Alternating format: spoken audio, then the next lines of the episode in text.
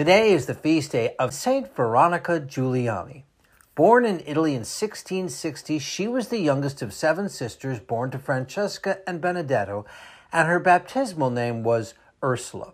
When she was still a little girl, she was already showing signs she understood the suffering of the poor, offering food and even her own clothes to children in need.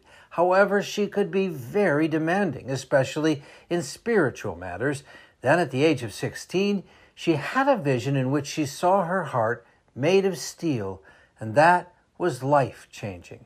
Two of her sisters had already given their life to the Lord, and her father wanted Ursula to marry. So initially, he resisted her request to enter the religious life, but ultimately he relented and at 17 she entered the monastery of the Capuchins of the Poor Clares and took the name Veronica.